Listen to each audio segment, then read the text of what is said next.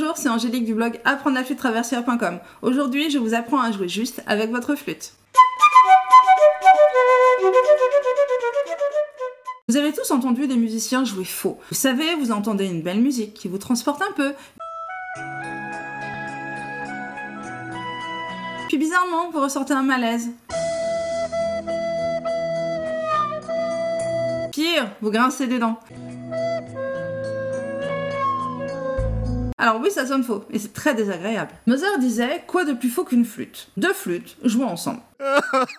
Cette phrase paraît bien sévère, et pourtant, Mozart a raison. Je ne vais pas rentrer ici dans des détails de fréquence et d'harmonique, mais je vais plutôt vous montrer en trois étapes comment améliorer votre justesse avec votre flûte traversière. La première étape pour jouer juste est d'améliorer son oreille. C'est une donnée indispensable. On ne peut pas jouer juste si on n'entend pas juste dans sa tête. Si on ne se rend pas compte qu'une note est fausse, si on n'entend pas que la note est trop haute ou trop basse, ce sera pas possible de jouer juste. Une bonne oreille, c'est la base de la justesse. Et évidemment, comme tout en musique, ça se travaille. Mais comment travailler son oreille? Tout d'abord, écoutez de la musique et de préférence de la flûte traversière. Ne mettez pas une musique de fond à laquelle vous ne prêtez pas vraiment attention. Posez-vous et écoutez attentivement la mélodie, le timbre, l'intonation et restez concentré à cette écoute. Ensuite, chantez.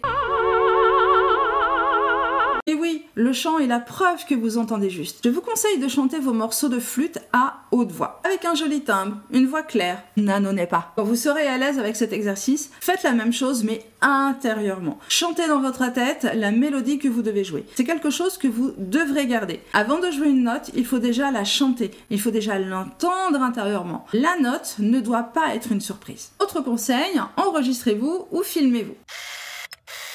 En vous réécoutant, vous allez prendre conscience de certaines choses dont vous vous rendez pas compte quand vous jouez. Et je vous recommande vraiment de faire cet exercice régulièrement afin de voir les corrections à apporter à votre posture et à votre justesse. Deuxième étape, vérifiez votre tenue, votre posture. Contrairement à une idée reçue, l'apprentissage de la justesse doit apparaître dès le début de l'apprentissage de la flûte traversière. Cela passe par une embouchure stable et un son homogène. La connaissance de la technique d'embouchure est indispensable pour jouer juste avec sa flûte. Très souvent, quand on joue un morceau, un air, le son est mélodieux, la phrase est jolie. Puis arrivent les notes longues de fin de phrase, par exemple. Et sur ces notes longues, le son a tendance à baisser. Vous voyez, si je joue ceci,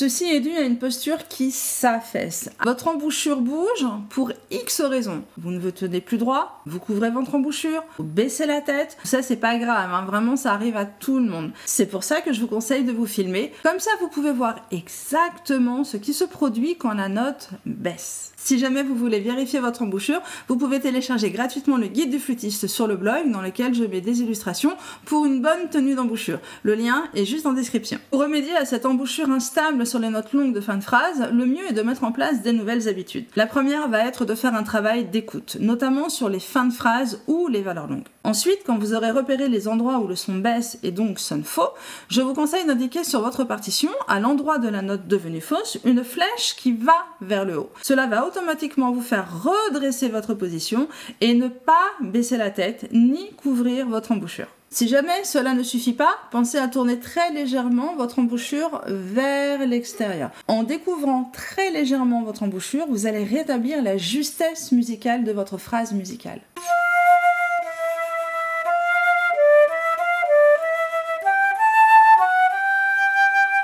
Vous pouvez donc découvrir légèrement et vous pouvez aussi relever la tête comme je viens de le faire mais sans bouger votre flûte. Ça fera immanquablement découvrir l'embouchure. Et donc vous resterez juste. Ce sont des notions de justesse que vous pouvez acquérir uniquement avec votre embouchure.